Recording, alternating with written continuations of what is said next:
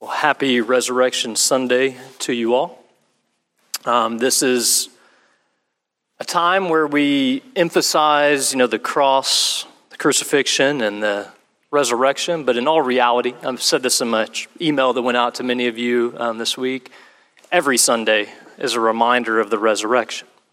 Every Sunday we meet on this day because Christ rose from the grave. So, as we think about our church calendar and we think about Christmas and Easter, it is good that we remember the incarnation. We remember the crucifixion. We remember the, the resurrection. Because without the incarnation, without the crucifixion, without the resurrection, there's no Christianity. Uh, there's no business in us gathering here. But we would do well to not remember these days and then feel like we've done our due, done our part. We would do well to constantly have the incarnation, the crucifixion, and the resurrection set before us. And every Sunday, we have that beautiful privilege to remember that this is the day Christ Jesus raised from was raised up from the grave. So if you were with us last week, you'll recall that we were in Genesis chapter 29. We're not going to be in Genesis today, but just bear with me for a few minutes. But we were there and we saw Jacob. He was tricked into marrying two wives. While Laban deceived Jacob, uh, we are reminded over and over throughout the book of Genesis that God's purposes will be fulfilled in spite of man's sinful ways. You see, God promised to multiply the offspring of Abraham, Isaac, and Jacob. He said their descendants will be as numerous as the stars of the heavens. But as we've been walking through Genesis, we're over halfway through the book. Abraham, Isaac, and Jacob, their descendants are a far cry from being an innumerable multitude. And so in Genesis 29, we have Jacob who's 40 years old, has no children, or he's at least 40, has no children. And so we might ask this question when and how will this promise be fulfilled? Well, last week, Genesis 29, and then what we'll see next week helps us understand how that promise will be fulfilled. While Scripture does not condone the practice, we see Jacob, he ends up with two wives and two maidservants. And each of these four women will bear children to Jacob. And by the end of the book of Genesis, we'll see Jacob going to Egypt, and his family consists of 70 people. So we have this small group. We have Abraham, Isaac. They are, are small families. And then all of a sudden, by the time we get to the end of Genesis, we have a, a people of 70. We have 70 people, more than 70. And then by the time we as time passes, 400 years from then, when the people get out of Egypt, if we were in the book of Numbers, we would see there is finally an innumerable multitude. Well, innumerable is probably not the right word because they do number them, but it is a multitude of people that will continue to grow. And while the promise of a multitude of people is a major theme throughout the book of Genesis, the book of Genesis also keys in on one particular descendant who will come forth from this people, who will come forth from Abraham, Isaac, and Jacob. It's probably 13 years ago or so, but I remember sitting in a breakout session with Voddie Baucham teaching. And one thing he said that struck me, and it still strikes me to this day, he said, Genesis is really a seed story. It's about the promised offspring. It's about the one who in Genesis 3:15 is promised will come forth from Eve, who will be born of woman, who will crush the head of the serpent. And then Genesis traces this serpent crusher, this one who will defeat the enemy of man. And as we think about this promised seed, he will be born from Abraham, Isaac, and Jacob. And we see further revelation of who he will be in Genesis 12. God tells Abraham, in you shall all the nations of the earth be blessed.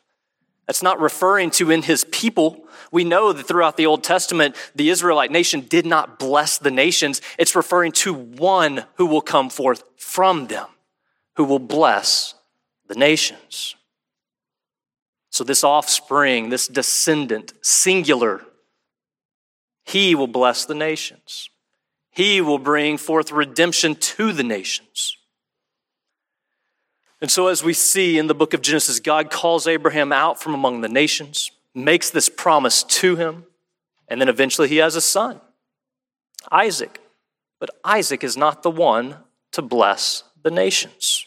And then Isaac has a couple of sons, and we know that his two sons certainly do not bless the nations. He has one son, Esau, who's impulsive, driven by carnal appetite, while the other son's an opportunist, most assuredly belonging to the offspring of the evil one. This one, Jacob, he's a manipulator, deceives his father and his brother. He's like the serpent who sits back and just waits for the right time to strike. Yet it'll be through his descendants that this promised descendant will be born. Many generations later, promised descendant will be born from Jacob's offspring. Turn to Matthew 1. Just so we see this with our own eyes, many of you know this already. It's just striking to think how God will fulfill his promises in spite of man, in spite of man's sinfulness. So look at Matthew chapter 1. Once you get there, we'll look at verses 1 and 2.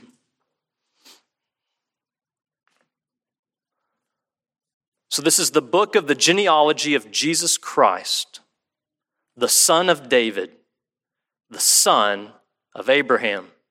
Abraham was the father of Isaac, and Isaac the father of Jacob, and Jacob the father of Judah and his brothers. And then in verse 16, Jacob, the father of Joseph, so not the same Jacob, who's the husband of Mary, of whom Jesus was born, who is called the Christ. So, where we've been in Genesis, we've seen this outworking of this promise this promised one who will come many years later, and he will be born from Jacob's descendants. I mean, Jacob was a rascal, deceived his father, his brother, and it will be through his offspring that Christ will be born. Fortunately, we know. That's why we, we talk about the incarnation. He did not share the same, uh, the sin of Jacob.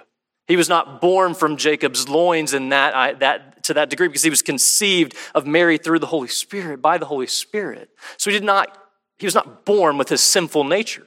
Thank God that we don't have to rely upon men like Jacob for our salvation. That'd be like relying on one another for our salvation.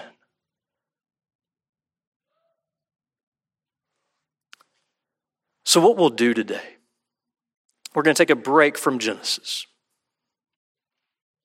But I want to, I hope this will remind you as we walk through Genesis that ultimately we're looking at the genealogy of the Messiah, of Jesus Christ, and how God fulfilled his promise of redemption. So we're going to take a break from that. We're going to consider this one, this promised descendant, Jesus Christ.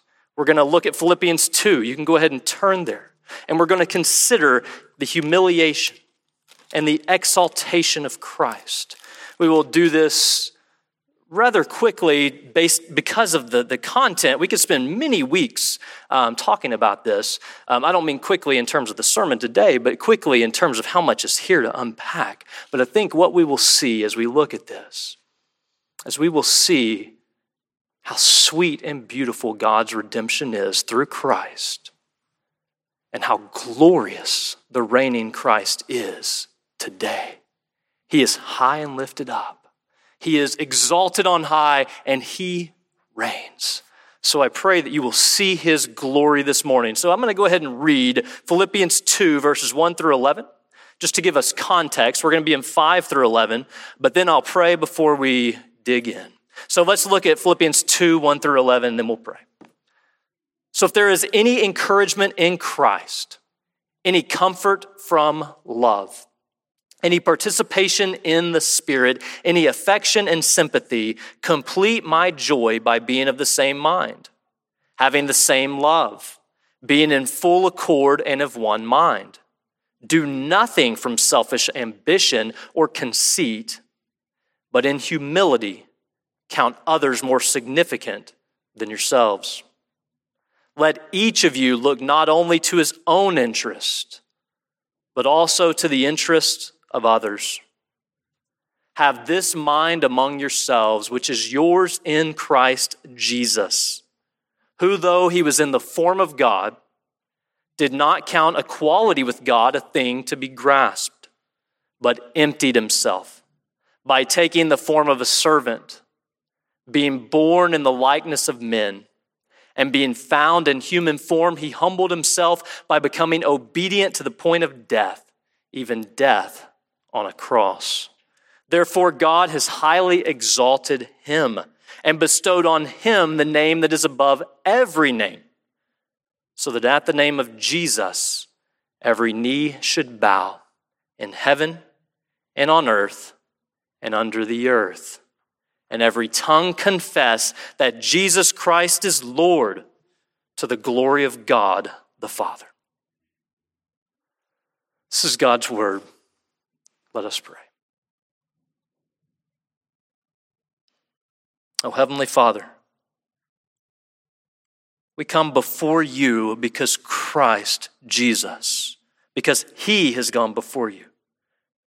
He's gone before you on our behalf. He died.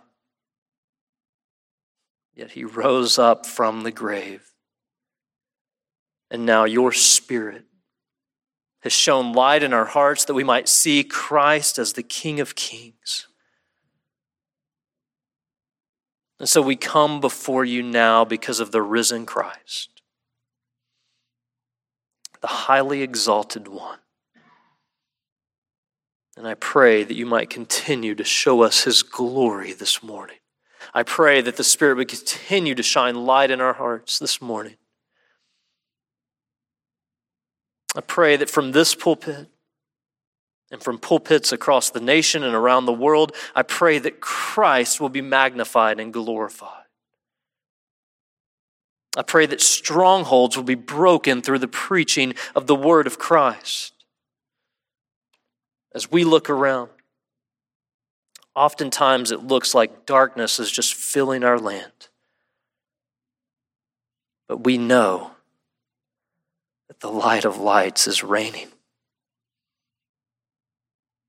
Help us to look to you through Christ our King by the power of the Holy Spirit. Help us to be encouraged as we live in this land. Help us, our spirit is willing, but our flesh is often so weak. Deliver us from any evil way, from the bondage that we so often enslave ourselves to in this world. Deliver us. Help us to see your glory, your beauty, your excellence. Help us to stop selling ourselves short and selling ourselves to that which leads to death. Oh, I pray that you would give us ears to hear your word and hearts from which we will sing your praises. We love you, O God, because you have first loved us. We're humbled by your grace. We're humbled that you would call us to yourself. And oh, that you might call many more to yourself this very day through the preaching of your word. I pray this all in the name of Christ Jesus our Lord. Amen. So, earlier, before we sang the last two songs, we recited two questions from the Baptist Catechism. It was initially written in 1693 um, it's been modernized a little bit. But we read those questions because it really helps us think about the humiliation and exaltation of Christ. The humiliation of Christ refers to his birth, his suffering, both in life and in death. So that includes his crucifixion and his burial.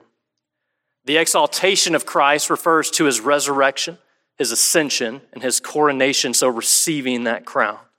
So, in other words, Christ's humiliation refers to Christ's condition from his birth to his death, while his exaltation refers to his condition after the resurrection.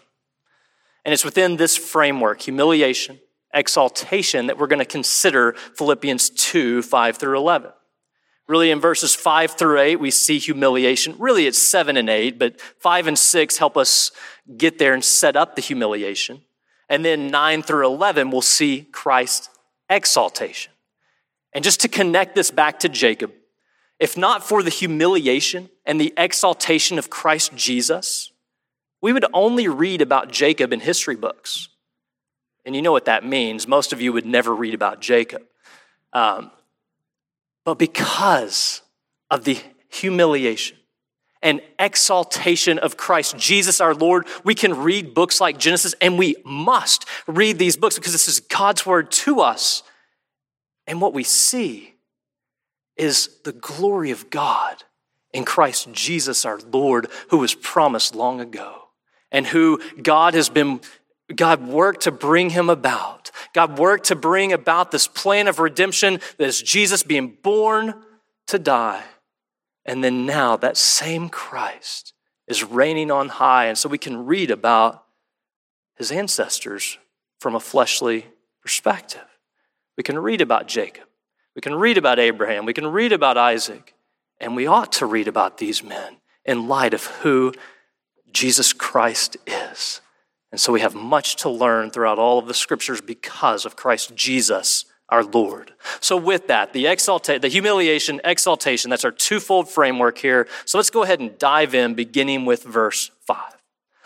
So Paul writes, "Have this mind among yourselves, which is yours in Christ Jesus. So this is an imperative, a command. Have this mind among yourselves. Comes on the, the heels of verses one through four, where Paul has just called the church to a life of humility and unity.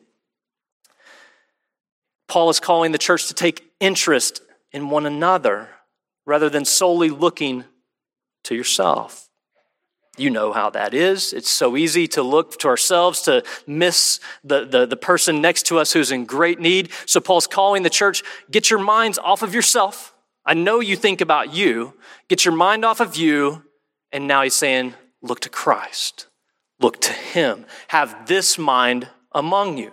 And Paul is doing this. He's appealing to, to the church for unity because there's most likely tension in the church. Verses 1 through 4 imply that, um, that there's tension. Chapter 4, verse 2, we see a couple of ladies who Paul encourages, he exhorts them to agree in the Lord. So there's some type of division, probably brewing, some kind of tension taking place. And so Paul calls the church to unity through humility. And to further expound upon this unity through humility that he's calling them to, he says, Look to Christ. Have this mind among yourselves. Have the mind of Christ. He calls them in verse 5 to adopt the mindset of Christ. One commentator notes the mindset of the Christian should be identical in purpose to Christ's mindset.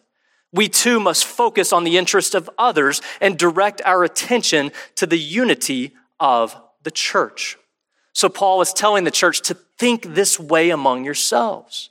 And the way he's calling them to think is in line with Christ.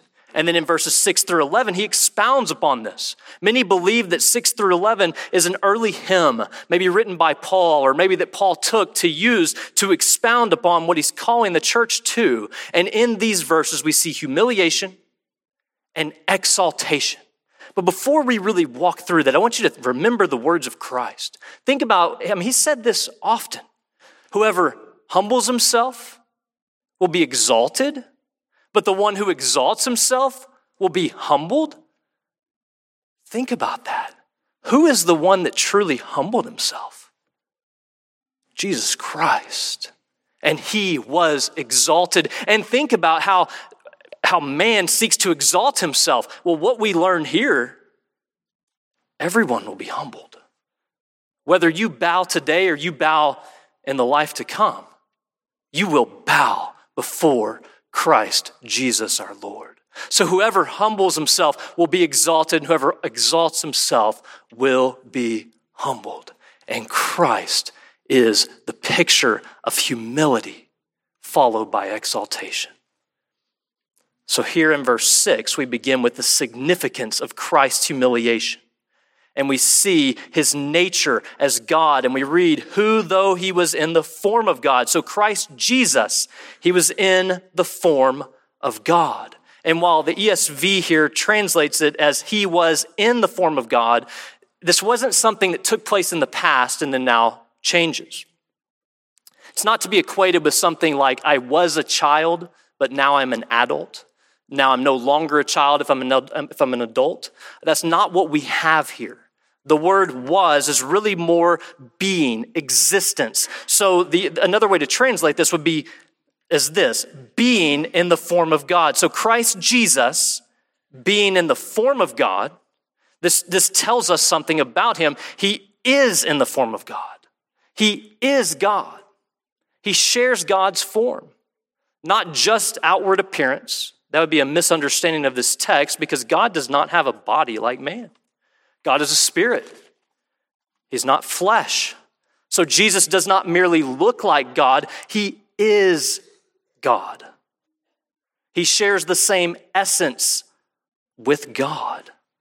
And to see this more fully, the rest of the verse says, He did not count equality with God a thing to be grasped. So, first of all, this does not mean that Christ was not equal with God. Well, why do I say that? Because Jesus Christ is God. He has the same form, the same essence as we see in the first half of this verse. And because He is God, equality with God is not something to be grasped, it's not something He could obtain. The nature and essence of God belongs to Him. The essence cannot be seized it cannot be grasped. I can't steal something that belongs to me. It cannot be gained. There's no getting it unless it belongs to you. To use a cultural illustration, probably a bad illustration, but I'll use it anyways because it makes sense here. If you're a man, you cannot obtain womanhood. You cannot obtain the essence of a woman if you're a man. Same goes for a woman. You cannot obtain the essence of a man. Same goes for a dog or a cat. A dog can't become a cat, a cat can't become a dog. You get the idea. Same thing with Jesus. He can't obtain godness because it's his already. He can't grasp it because it's his, it belongs to him. He cannot take the nature of God upon himself because he is God. One cannot become God. There are false religions out there that say we will become gods. You cannot become God. Jesus did not become God. Jesus is the eternal God. John 1 1. He was in the beginning with God. He is God. And just think about Jesus as he's presented to us throughout the Gospels. He was frequently accused of blasphemy. Why? Think about what he would tell the religious leaders. He would tell them that he is God. One example is found in John chapter 8. Jesus is speaking with the Jews. He's accusing them of, uh, I'm sorry, they're accusing him of having a demon. And they're doing this because of the outrageous claim that he's making. And when he tells them that Abraham rejoiced to see his day, they said, You're not 50 years old, and yet you've seen Abraham? And Jesus said, Truly, truly, I say to you, before Abraham was, I am. In John 8, Jesus refers to himself the same way that God refers to himself whenever Moses meets him in Exodus 3. When Moses asks for God's name, God says, I am who I am. God answers this way because God is. God has no beginning, no middle, no end. God is.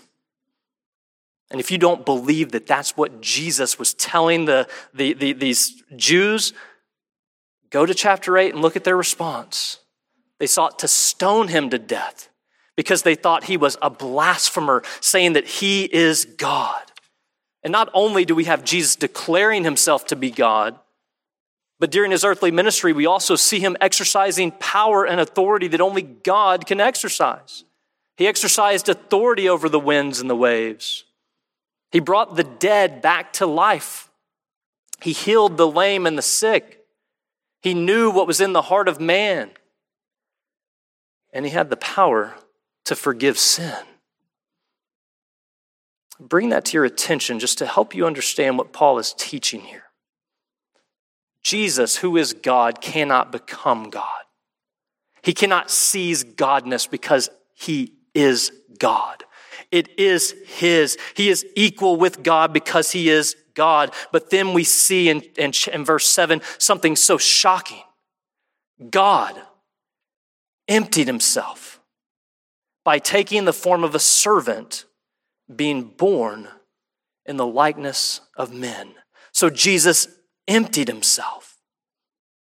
This little phrase has caused quite the stir over the decades and years and centuries.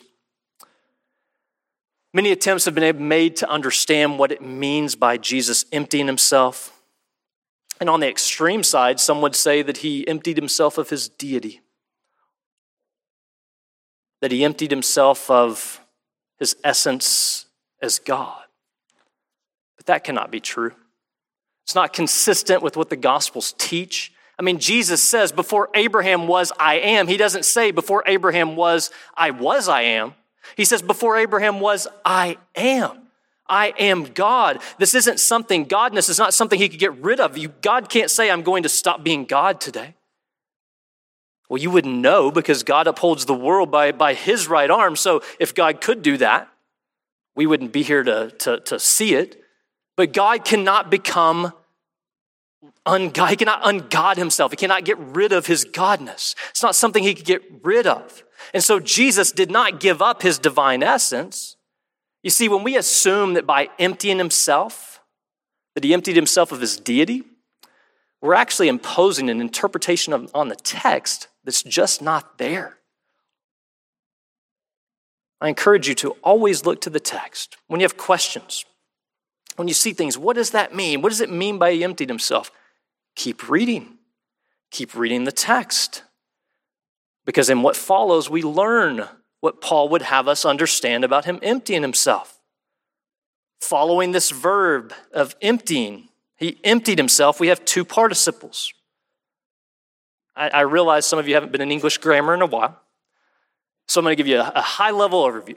Um, a verb, what is it? A verb is a word that has a state that describes an action or a state of being. He emptied himself. That's the verb. This verb is modified by two participles. Present participle in English takes on ing. So ing is on the end of it. The two participles here, taking and being. So participle is a verbal adjective. An adjective modifies. So here, these two participles, they modify the main verb which is to empty. So I bring that to your attention because these two participles here tell us what is meant by emptying himself. Okay, he emptied himself. Well, what does that mean? Well, he takes on the form of a servant and he was born in the likeness of men. That's what it means whenever Paul is saying he emptied himself. He takes on something and he's, he, he's born, he's done, he, he does something. He's being born in the likeness of men. It's likely these verses do not exhaust everything that can be known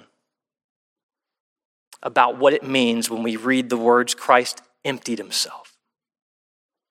There's so much mystery when it comes to the incarnation because we're talking about the God man. And there's only been one. No one else has become incarnate in this way. This is the only time in history where divinity becomes incarnate. So, how does this happen? What does Paul teach us? He emptied himself. Well, how? Well, he takes the form of a servant. What does this mean? Well, back in verse 6, he was in the form of God. Now he takes the form of a servant. So we have a contrast. The contrast to being in the form of God, he takes the form of a servant. William Hendriksen, some of you like his commentaries, he says, He, the master of all, becomes servant of all, and yet he remains master. Jesus did not exchange deity for servanthood. Nowhere does this passage teach that. This passage teaches us that he assumed the form of a servant. He took upon himself the form of a servant, whereas deity could not be grasped. It's not something he could go take for himself because it already belonged to him, he does take something else to himself. He assumes the form of a lowly servant.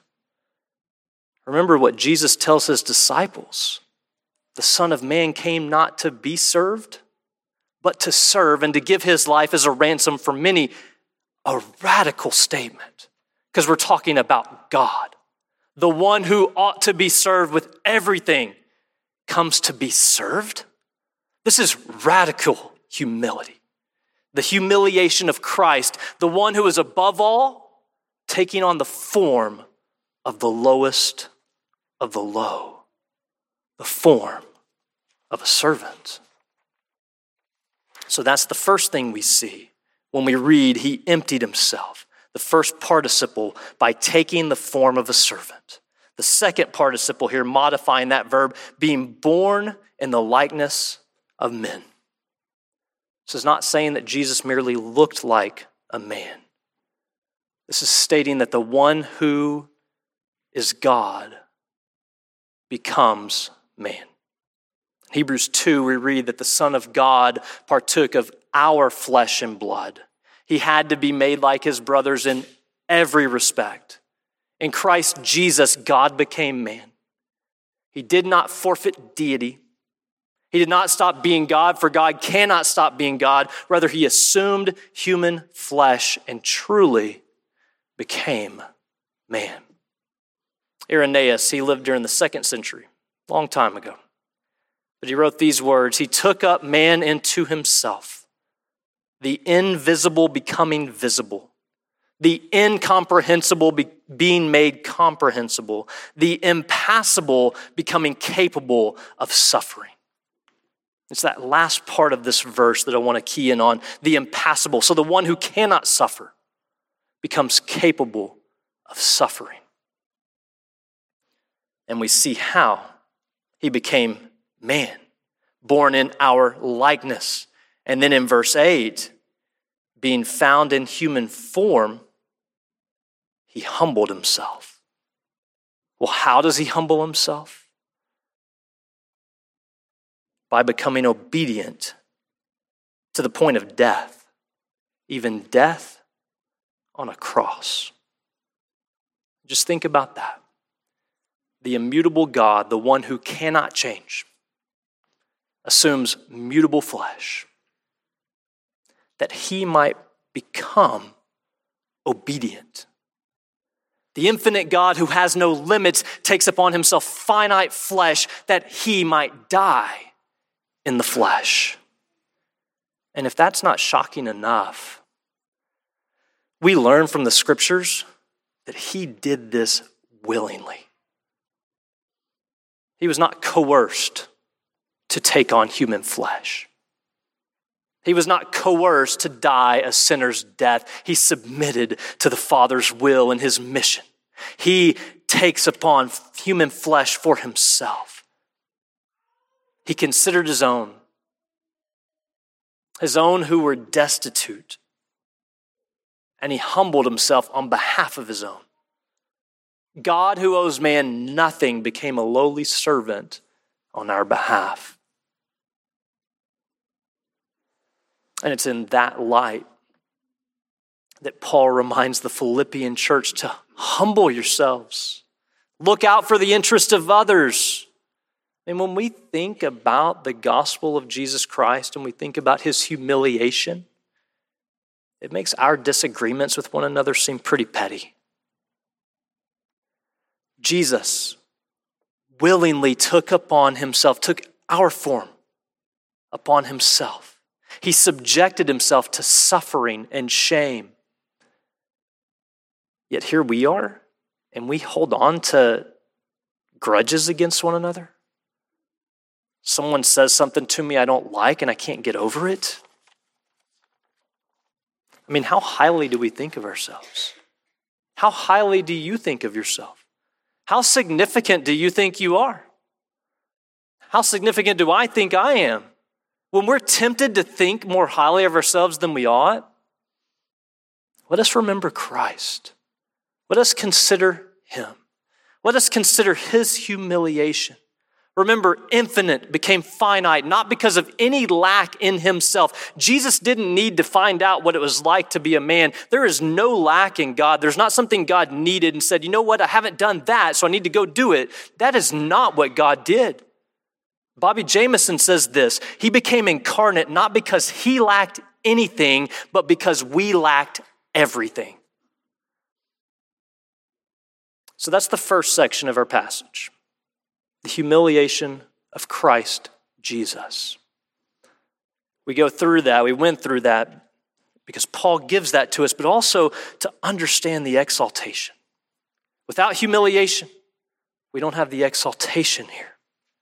And so we look at verse 9 and we see the word therefore. So, because of what we've just seen, because he humbled himself by becoming obedient to the point of death, doing that which appears foolish in terms of human wisdom and power. Yet, as we see here, therefore, God has highly exalted him. Notice the text does not say that he commemorated him or he noticed him. The text says he was highly exalted. To be exalted is to be elevated, to be given honor. And as we see here, he was highly exalted. He's been given the highest honor. He's been raised to the loftiest height, the highest height. And you see, this right here implies the resurrection. If he had not been raised up, he would not be exalted, for he would not be alive. Now, he might have been commemorated or memorialized but he would not be exalted if not for the resurrection. But Jesus was raised up from the grave and he was exalted on high at Pentecost. This is what pre- Peter preached. This Jesus God raised up, and of that we are all witnesses, being therefore exalted at the right hand of God. He was exalted because he now has been raised up from the grave. No resurrection, no exaltation.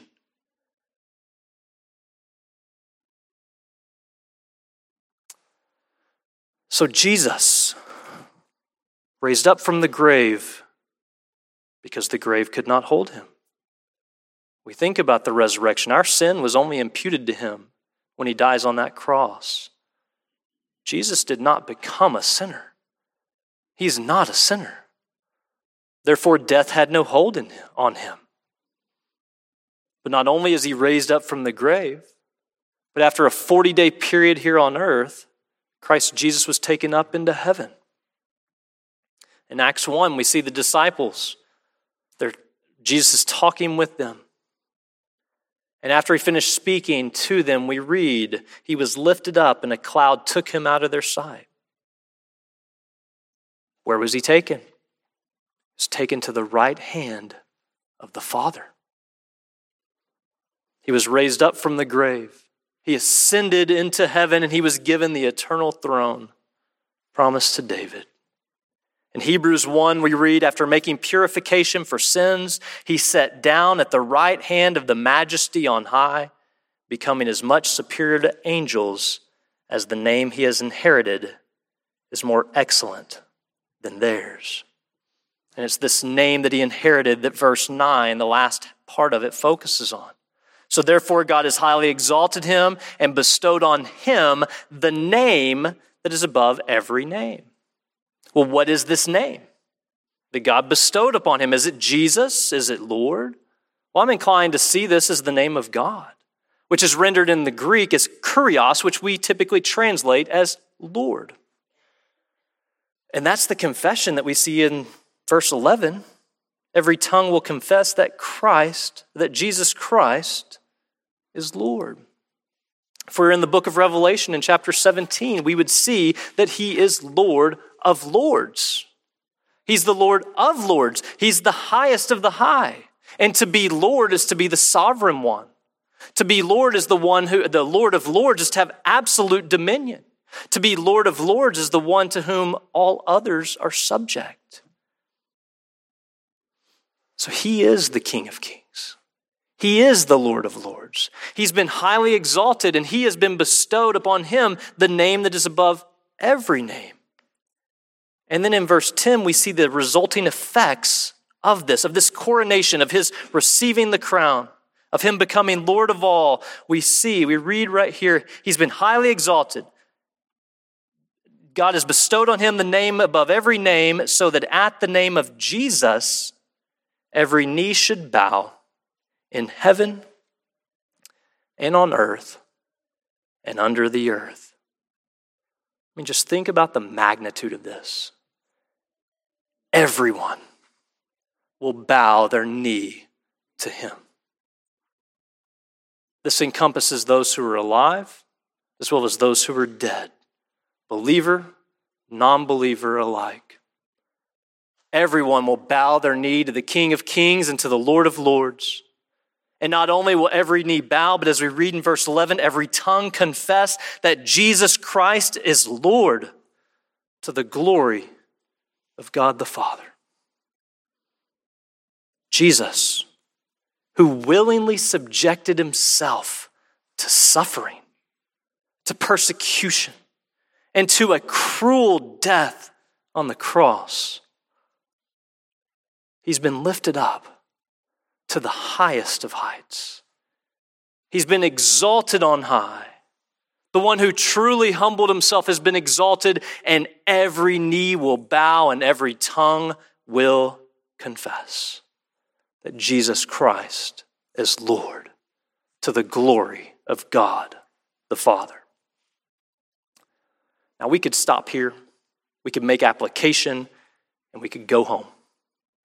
But I want to work out your theological muscles. I want to stretch you a little bit. I want to ask you a question. We're going to wrestle with this question. What was his status before the incarnation if he becomes Lord after his resurrection?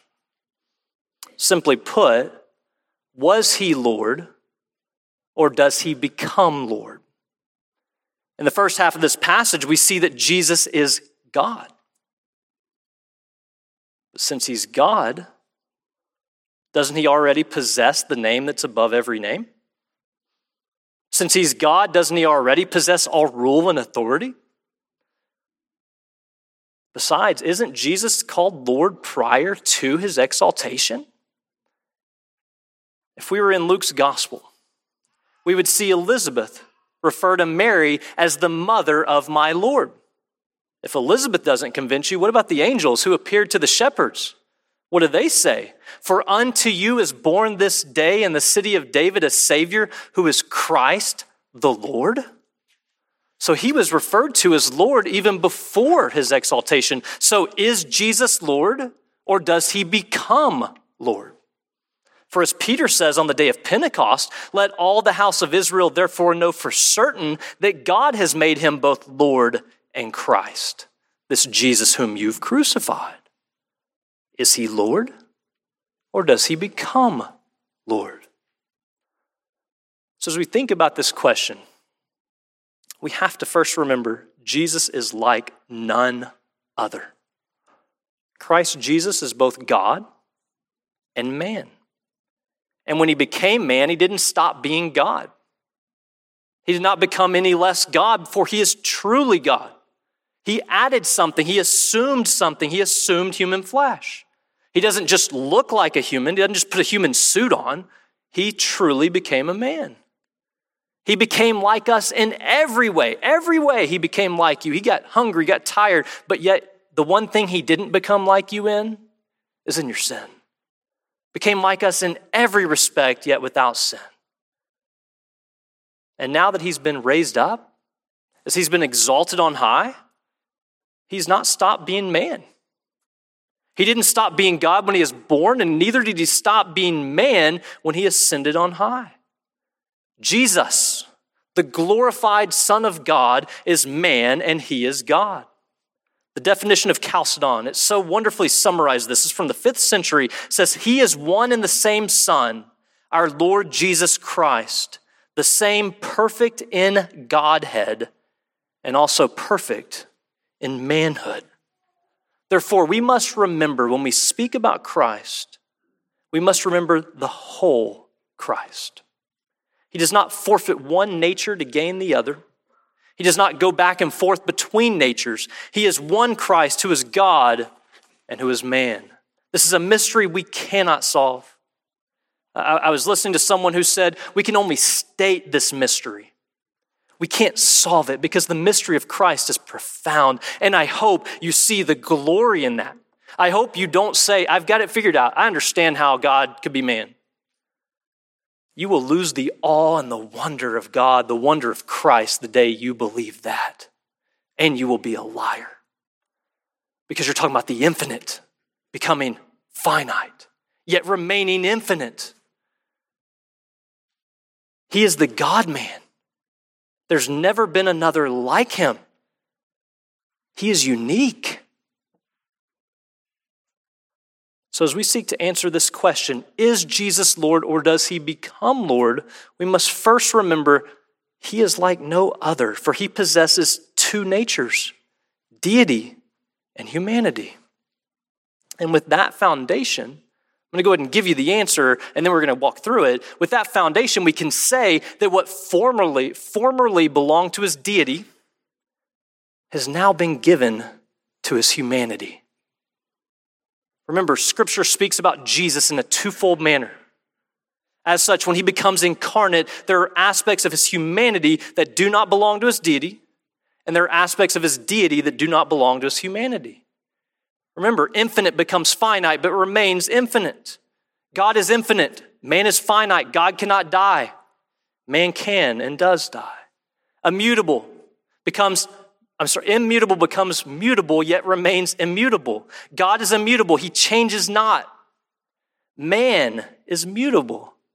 We change, sometimes for the good, sometimes for the worse. So when Scripture speaks about Christ Jesus, some things are attributed to the divine nature, others are attributed to the human nature. For instance, when we read about his birth and we read about him becoming hungry and tired, these are things that belong to his human nature. For God cannot be born, God cannot get, become hungry, he does not grow weary. I mean, imagine believing in a God who hungers and who tires. You'd have to schedule appointments with him and hope he's not busy, hope that he's not eating or sleeping. It's not a, not a God that you want to worship and serve. That's man. But with Christ, we see that he was born. He did hunger, he did grow weary, he was tempted in every way, yet remained without sin. Therefore, you have a perfect high priest who can truly relate to you. On the other hand, when we read about Jesus knowing all things, Scripture is clearly talking about his divine nature, for man is not all knowing. We learn that as we get older, right? You think you know it all, and then as you get older, every decade, it seems like I knew less than I did then. And then you get to the end, and you're like, I don't know anything. I, I assume that's what I've, what I've heard. When Jesus says he has authority to lay down his life and the authority to take it up again, Scripture is clearly speaking to the divine nature, because man does not have the power or the authority to raise himself from the dead. But God does, because he has power and authority over life and death. So when we think about this in reference to Jesus becoming Lord, we can say in his divine nature, he was already Lord. But in his human nature, he became Lord. Psalm 110 is helpful. David writes, The Lord says to my Lord, Sit at my right hand until I make your enemies your footstool. That's the same reference that Peter makes on the day of Pentecost. Peter says that God has made him both Lord and Christ. But when we consider David's words in Psalm 110, we see the Lord saying to David's Lord. God is speaking to the Son who is Lord, and he's making him Lord as he sets him on the throne at his right hand. So Christ Jesus has been highly exalted. The God man is now in heaven at the right hand of the Father, flesh and blood at the right hand of the Father. He's truly man. He did not lose his divine nature. As one author helpfully surmises, at his ascension and enthronement, Jesus received as man what he always possessed as God. Jesus began to do as man what he had always done as God reign over all. And that's the picture we have with Philippians 2. We have the son of Abraham, Isaac, and Jacob, the promised offspring who, though he was in the form of God, took on the form of a servant. He humbled himself to the point of death, and now he has been highly exalted, and God bestowed upon him the name that is above every name, so that at the name of Jesus, every knee will bow and every tongue will confess that Jesus Christ is Lord. He is Lord of all, both in his deity and in his humanity.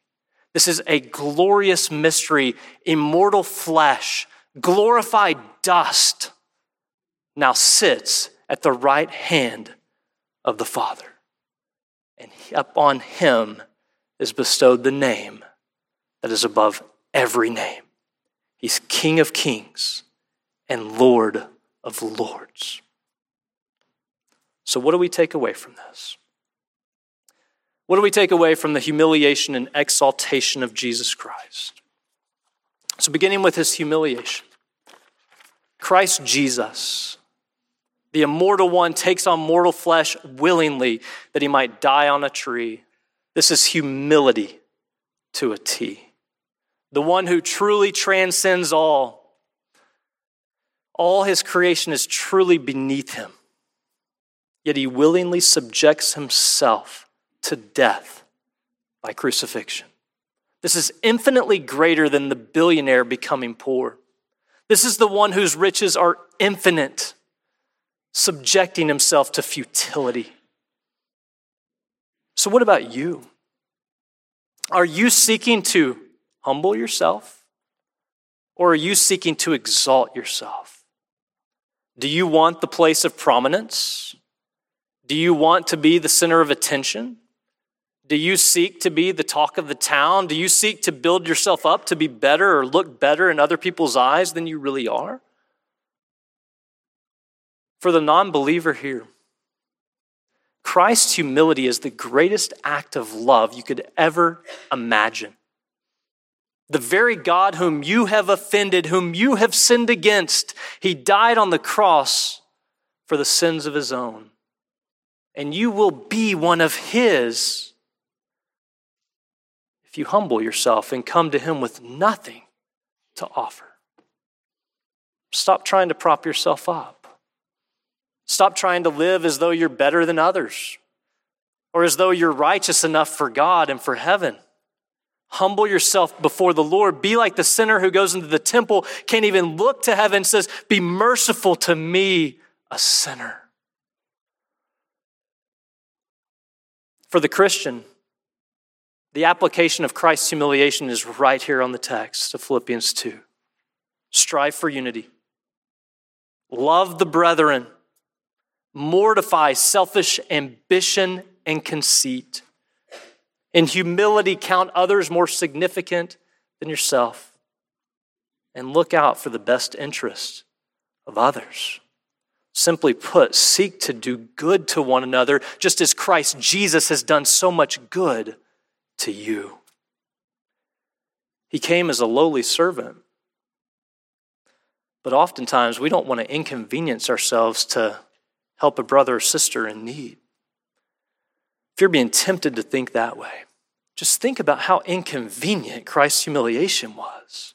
He subjected himself willingly to be a sacrificial lamb and you don't want to take the time out of your day to help someone in need, a brother or sister in need? Now let's think in light of the exaltation. Christ Jesus was raised up from the grave, not merely to live here on earth. Yes, he walked on earth for 40 days, but then he ascended to heaven and now sits at the right hand of God. He is reigning now. So, for the non believer, will you bow to him who sits on his glorious throne? Will you bow in this age? Because you will bow in the age to come. You will bow before his majesty. But will you bow now? Or then? Will you lay down your weapons of rebellion and surrender to his reign? For as we see in Philippians 2:10, every knee will bow whether in heaven or on earth or under the earth.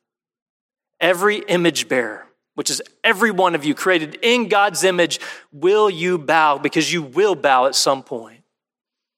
Some will bow in submission and honor, while others will bow as his footstool. So, along with Peter, I exhort you to humble yourselves under the mighty hand of God so that at the proper time he might exalt you. Humble yourselves before him, and he will raise you up with Christ. You'll be united to Christ, who is the King of kings and Lord of lords, and you will reign with him. And know Know that know this. If you are in Christ, there's nothing to fear in this life, not even death. We read earlier from Romans 8. If we look through that whole passage, nothing can separate you from his love. Nothing. He's overcome the grave and he reigns over all. So look to him, behold his glory, praise his holy name, live in light of your resurrected life in him. How do you do that? Well, I encourage you to behold Christ Jesus as he is revealed in the scriptures. Marvel at who he is, worship him, do as he commands, and find a mature believer. Ask them how to live the Christian life. Find someone who understands the freedom that we have as slaves of Christ. That might sound like an oxymoron, a paradox there. The freedom we have as slaves of Christ. For if you are in Christ, you're no longer a slave to sin. You've been made alive in Him. He's conquered sin's stranglehold in your life. Sin and death no longer have dominion over you. Look to him and live in light of his glorious reign. And for those who are professing Christ as Lord, let me ask you this Are you living in light of his glorious reign? Maybe you're the one who only gives lip service. You say he's king, yet you live as though you're king. You do what you think is best, and you actually disregard the one you say is king. Oh, brothers and sisters, if this is you, repent. Turn back to him who is the lover of your soul. Return to him who lives forevermore. Some of you may have become discouraged with the gospel. Maybe you've lost confidence in the gospel because you're not seeing the fruit you would like to see. But I tell you this the King of Kings, his word will not return void. It will accomplish the, the purpose for which he sent it. So proclaim the gospel with confidence. Proclaim the gospel with confidence to your children, to your family members, to your neighbors, to your coworkers, and to all who you have an opportunity to do so, because the gospel is the power of God unto salvation. The risen Christ is Lord of Lords, and He's given this message for you to proclaim. As I conclude this sermon, let me exhort you all this way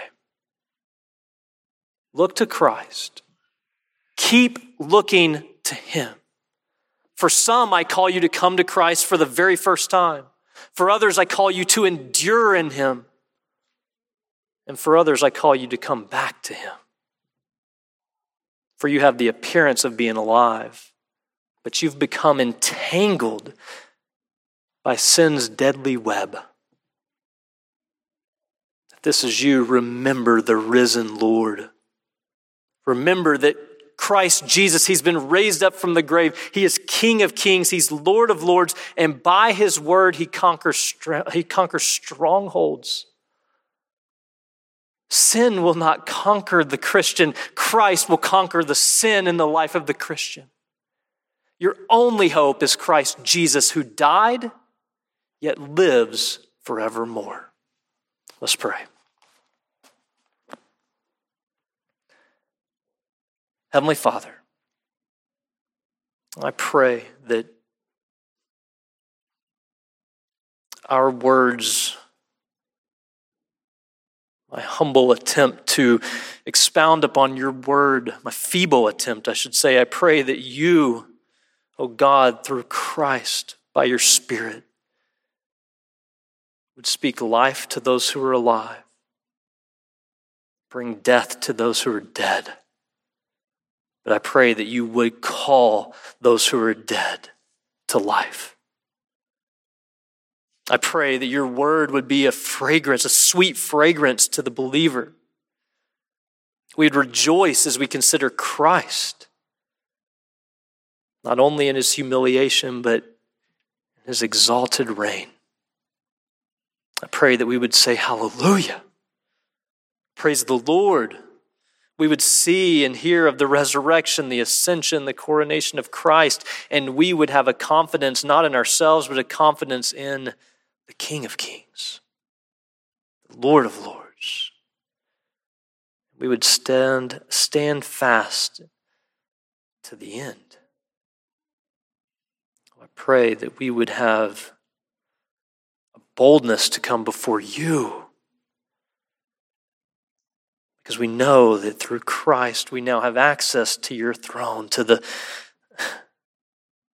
to our heavenly Father. And we know that you care for us in sending your Son to die for us and now raising us up with Him. Help us to understand the height, the depth of your love and what it means to truly be united to Christ. Help us, I pray, in Jesus' name.